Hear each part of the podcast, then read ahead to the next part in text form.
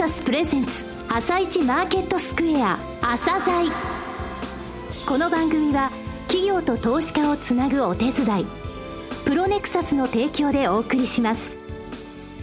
皆さんおはようございます。アシスタントの朝賀由美です。それではスプリングキャピタル代表チーフアナリストの井上哲夫さんと番組を進めてまいります。井上さんよろしくお願いします。よろしくお願いします。はい。今日も楽しみなゲストをお招きしています今日ご紹介するのは証券コード3308日本ヘルスケア投資法人です。はい、あの日本ヘルスケア投資法人さんですね、はい、あのいわゆるヘルスケアあのリートっていうものがえこれから大きく伸びていかなくてはいけないという時代に入っていると思います、はい、えー、その成り立ちからですね、えー、お聞きいただければあのよくその部分わかると思いますので、はい、はいわかりました。よろしくお願いします。また番組後半では井上さんの市場の見方をお話しいただきます。今日はどんなお話をされますか？えっとですね、朝鮮の前から場中のコーナーでね、需給動向を読み解くっていうのを12年ぐらいやってたんですけれども、そこでも何度もご紹介したダウの5サイン、はい、えこれについて、えー、申し上げます。はい、よろしくお願いします。それでは、朝鮮今日の一社です。朝鮮今日の一社。本日は証券コード 3308J リートである日本ヘルスケア投資法人さんをご紹介いたします。お話しいただきますのは、大和リアルエステートアセットマネジメント代表取締役社長の山内明さんです。本日はよろしくお願いします。よろしくお願いします。大和リアルエステートアセットマネジメントと言いますと、オフィス特化型のリートありますよね。大和証券オフィス投資法人さん、え、こちら有名ですけれども、えー、本日はもう一つの上場リートであります2014年11月、えー、日本初のヘルスケア施設に特化したリートとして、えー、注目されました日本ヘルスケア投資法人。こちらについてですね、ちょっとお話しいただきたいんですが、えー、まずはこのえー、リートが誕生した背景、えー、上場までの道のりなどについてお話しいただけますでしょうか？私どもあの大和証券グループ100%の子会社の運用会社です。はい、大和証券グループで、えー、リート、えー、すなわち不動産を証券化して皆さんに特に個人の方に持ってもらうという仕事は極めて重要だ。えー、金融機関として、はい、えー、信頼いただいている大和証券グループとしてそのような仕事を推進していこうと。えー、いうことで、今お話しいただいたオフィスリート、はい、えー、それから絞リートなんですけれども、住宅リートの運用、をしておりまして、その中で、これからの高齢化社会の中で、不動産、特に老人ホームのようなものを証券化して、皆様に持ってもらい、社会的に重要な箱、投資の仕組みというのを作っていこうということを3年以上前からですね、研究をしてまいりました。うんその中で、米国ではもうすでに数兆円の規模になっているヘルスケアリートと。そうですね。はい、いうところをよく勉強した上で、うん、日本で最初のヘルスケアリートをぜひ立ち上げようということで、ご当局含めて検討し、上場に至ったものです。はい。シボリートとして運用が2013年12月に開始されたと。となると、上場まで1年ぐらいあったったわけですね。その間や、やはりあの、シーボリートとして蘇生して、えいろいろな問題点とか、そういった部分の洗い出しみたいなのをされたということでしょうか？はい。あの、念には念を入れてというところであります。はい、えパブリックリートにして上場させて、個人の方に持っていただく前にですね、はいえー、十分、えー、日本で最初の商品群でありますので、私どもとしても、えー、スタディは十分しましたけれども、実際の運用を、えー、プロのお金を使って、はい、えー、十分にどのようなことが起こるのか、オペレーターさん、それから実際の入居していらっしゃる老人の方とですね、よくお話もしたり、ニーズも汲み取り、いろんなところを改善をし、上場商品として恥ずかしくないものにして、でそれで上場を迎えたというところです。なるほど。えー、ヘルスケア、えー、また介護施設、そういったものが不動産としてアセットとして入っているということはわかるんですけれども、社長の考えられるですね、ヘルスケアリートの特徴っていうのはどういう部分があると思われます？はい。はい、まずはですね、あの全体のマーケットとして、えー、日本が人口が減っている中でもですね、はい、高齢化がどんどん進んでいる。はい、今、あの4人に1人が高齢者。そうですね。これから3割、4割になることがはっきりしているという日本でも数少ない成長マーケットであると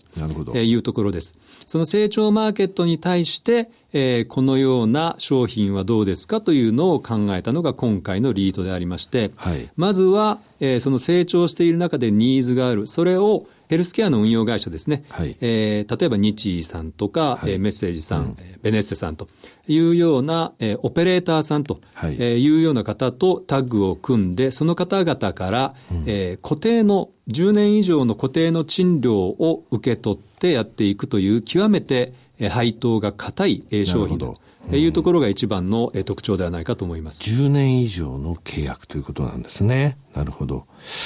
えー、ヘルスケアアセットは原価償却費が高い。比率が高いという話がありましたけれども、これはどういうことなんでしょうかね？はい。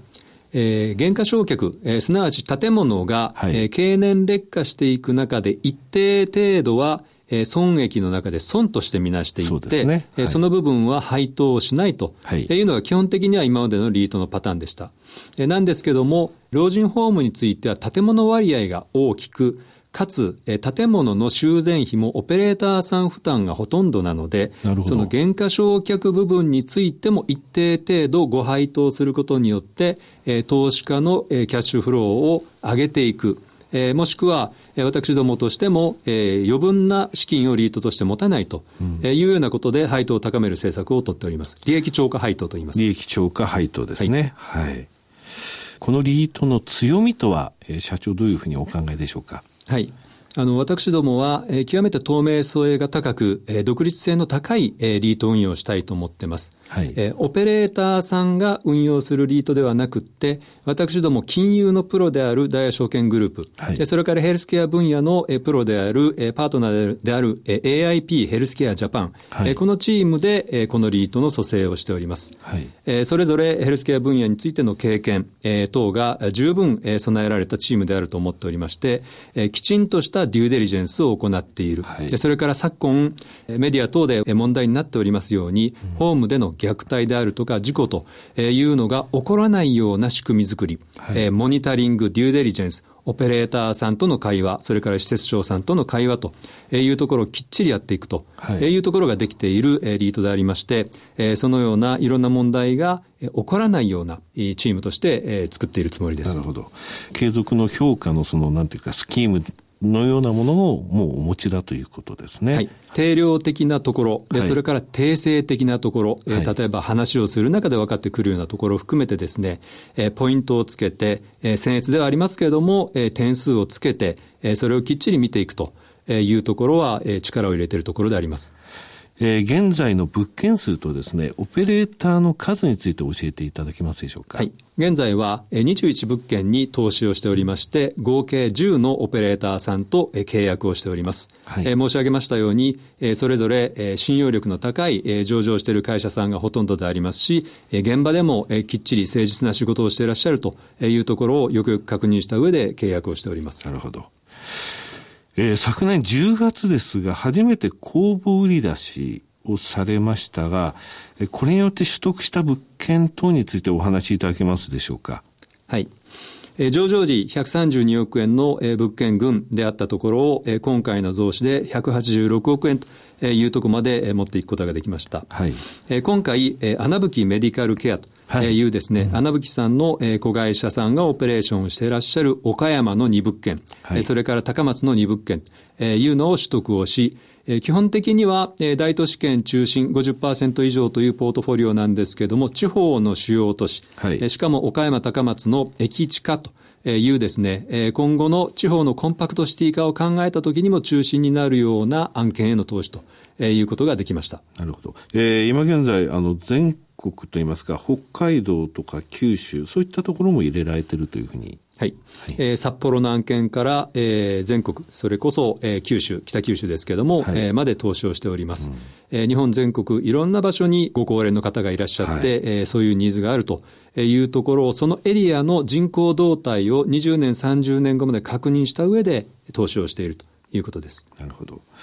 現在の資産規模で、えー、約186億円というお話がありましたが、この先の資産規模のめどみたいなものってございますか？はい。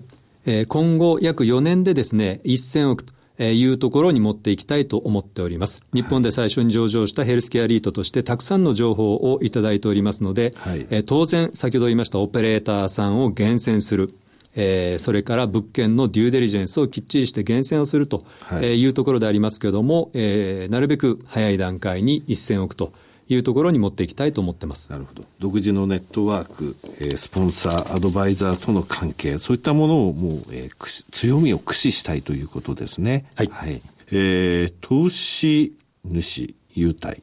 珍しいですね。実施されてるんですが、この部分についてお話しいただけますでしょうか？はい。あの、一般事業会社さんの株主優待と、同じようにですね、えリートは投資主と言いますけども、はい、え投資主さん向けの優待ができないものかと、はい。えいうことをご当局ともいろいろ話し合ってきました。え特にこの種の、え老人ホームを中心にした、えポートフォリオに親近感を持っていただく、はい。え投資家さんと利用者と、えこのリート、オーナーですね、えこれを結びつけるような形をぜひ作りたいということで、はい、投資主優待制度を設けました。えその中身はどのようなものかというと、この、えー、投資家になっていただくことによって、はい、今回の、えー、リートに参加しているオペレーターさんの施設の例えば入居一時金が割り引かれるであるとか、もしくは毎月の利用料の一部が割り引かれるとか、うん、体験入居ができるとか、はい、いろんな相談ができると。これは各オペレーターさんに考えていただいて、たくさんのメニューを出していただいておりまして、はい、まず、えー、将来的にですね、えー、このホームにまあ、入る可能性がある。もしくは考えてみようかな。もしくはご親族で、えー、そのようなことを考えていらっしゃる方の入り口として、なるほどえー、投資をし、配当を得、その運用状況を分かって、投資主優待も使っていただいて、より深い理解をしていただくということを目指しています。なるほど。えー、前期これ始められてですね、利用状況っていうのはどうなんですかね？はい。はい、あの、多くのお客様からですね、投資家の方から、私ども運用会社の、えー、事務所にも電話をいただいてますが、はい、えー、より多く、あの、オペレーター様に直接ご連絡くださいということをいただいてます。なるほど。えー、徐々に今増えている段階で、えー、相談のレベルではもう相当の数に上がっているというふうにお聞きをしております。これはオペレーターさんにとっても、えー、入居者、えー、入居促進、本当に自分たちのことを分かってもらっている人に入ってもらうという活動のプラスになりますますので、はい、オペレーターさんにも喜んでいただいているということでございます。非常に社会的な意義の高い、えー、リートさんです、えー、最後にリスナーに向けて一言お願いできますでしょうか？はい。ありがとうございます。今お聞きいただいたように、あの、このリートというのは、これからの高齢化社会に向けて、えー、それこそ、えー、政府の言うところで100万人規模でですね、えー、高齢者住宅が足りない。はい、で、それを政府が、えー、自分のお金で、えー、整備することが難しいという中で、えー、民間の資金を使って整備していこうという、いわばですね、社会問題解決プロジェクトだという認識をしております。うん、ぜひあの個人投資家の皆さんにも興味を持っていただいて、このリートを買うというところで、この社会問題解決の中に入っていただく。えそのオーナーとなってですね、当然ながらあの配当がきっちり、先ほど言いました固定賃料からの配当が長く享受できると。え例えば、1月18日、段階での株価でいきますと4%後半の利回りが出されているわけでありますので、金融商品としての経済合理があり、それから社会問題の解決の一助になっているというところについて興味を持っていただけるとありがたいなと考えております。山之内さん、本日はどうもありがとうございました。ありがとうございました。今日の一社、日本ヘルスケア投資法人でした。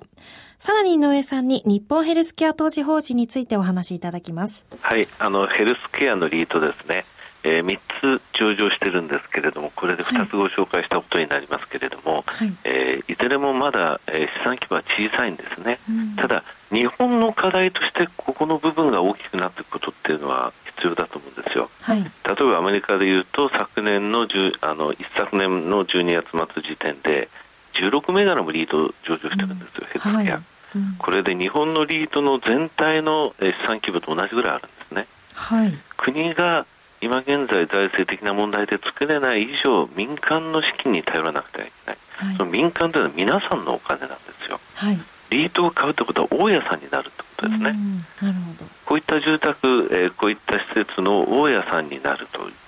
ただ、えー、自分たちではなかなか目利きができない、そこの部分をこういうプロがきちんとオペレーターと言われる、えー、業者さんの部分をきちんと見て、はい、えー、るわけなんですね。はい、となると、えー、オペレーターも含めたこの業界全体の、えー、向上というものに役立つんですね。はいですので、このあのヘルスケア関連のリードってこれからもですね、ずっと私は応援していきたいと思ってます。はい、わ、はい、かりました。それでは一旦お知らせです。企業ディスクロージャー IR 実務支援の専門会社プロネクサス上場企業のおよそ6割2200社をクライアントに持つ。これはアジア証券印刷の時代から信頼と実績を積み重ねてきたからこそ。さらにプロネクサスが目指すのは企業と投資家をつなぎ日本の株式市場を活性化させることです。プロネクサス私たちは個人投資家の皆さんを応援します。井上哲夫今日のストラテジー。それでは井上さん後半の解説もよろしくお願いします。はい。えー、ダウの、えー、5サインですけれどもね、朝鮮セミナー等でも、えー、これを、えー、ご説明しましたし、うん、この番組でも何度もしました、はい、えー、まずこれは買いのサインなんですよ、はい、であと手仕舞いのサインも出るんですが、えー、5つあります。で1つが25日移動平均ダウの終値だけ取ってください、うんはい、これがマイナス2.5%未満になったら A です。A が、はい、えー、5つ揃ったら、えー、買いサインということなんですね、はい、で次はファーストストキャスです。これは皆さんあのストキャスっていうのはちょっと調べていただければすぐ作れます、はい、9日と3日で取ってます、はい、これのパーセント K パーセント D スローのパーセント D も代表的なものです、はい、これの10%未満が A えー、そして、えー、90%以上は B なんですけれども、はい、でえー、B というのはその手仕舞の方のサインなんですが25日移動平均の場合プラスの3%で B としてます、はい、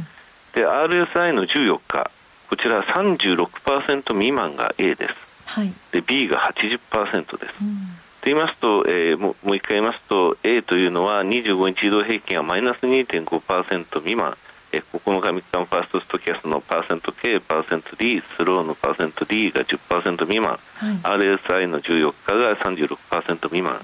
これが5つ揃うのは2014年3回あったんですよ、大体年に3回出るんですね。はい、で2014年2月の4日、2014年10月の14日、2014年12月の16日、はい、えー、で手仕舞いのサインは5つのうち4つ出ればいいんですが、大体4か月、14営業日、2か月と、えー、3回手仕舞いで9.7、6.5、6.4というパーセンテージの上昇なんですが、はい、以降出てないんですよ。はい。去年、あれだけ8月下げて、9月下げてっていうのがあっても、ね。はい、今年も出てないんですよ。あそうなんですね、はい、そして去年2.2%ダウが下がって今年も7.2%下がってるんですね、はい、ですのでテクニカル的なもうここまでっていうのは例えば25日移動平均とか RSI では何回かここまで来たっていうふうに言われてても、はい、もっともっとその大きなところでの全体あここまで来たねっていうのは年に3回毎年あったものは出てないんですよね。はい、なるほど。出た時はこの番組ではあのきちんとお伝えしているんですけれども、はい、えー、2014年12月16日出て手締まりは昨年2月の20日、はい、1か月間ロングでその後は手締まった後は出てないということです。はいわ、かりました。井上さん今日もありがとうございました。この後は東京市場の寄り付きです。朝鮮。この番組は企業と投資家をつなぐお手伝いプロネクサスの提供でお送りしました。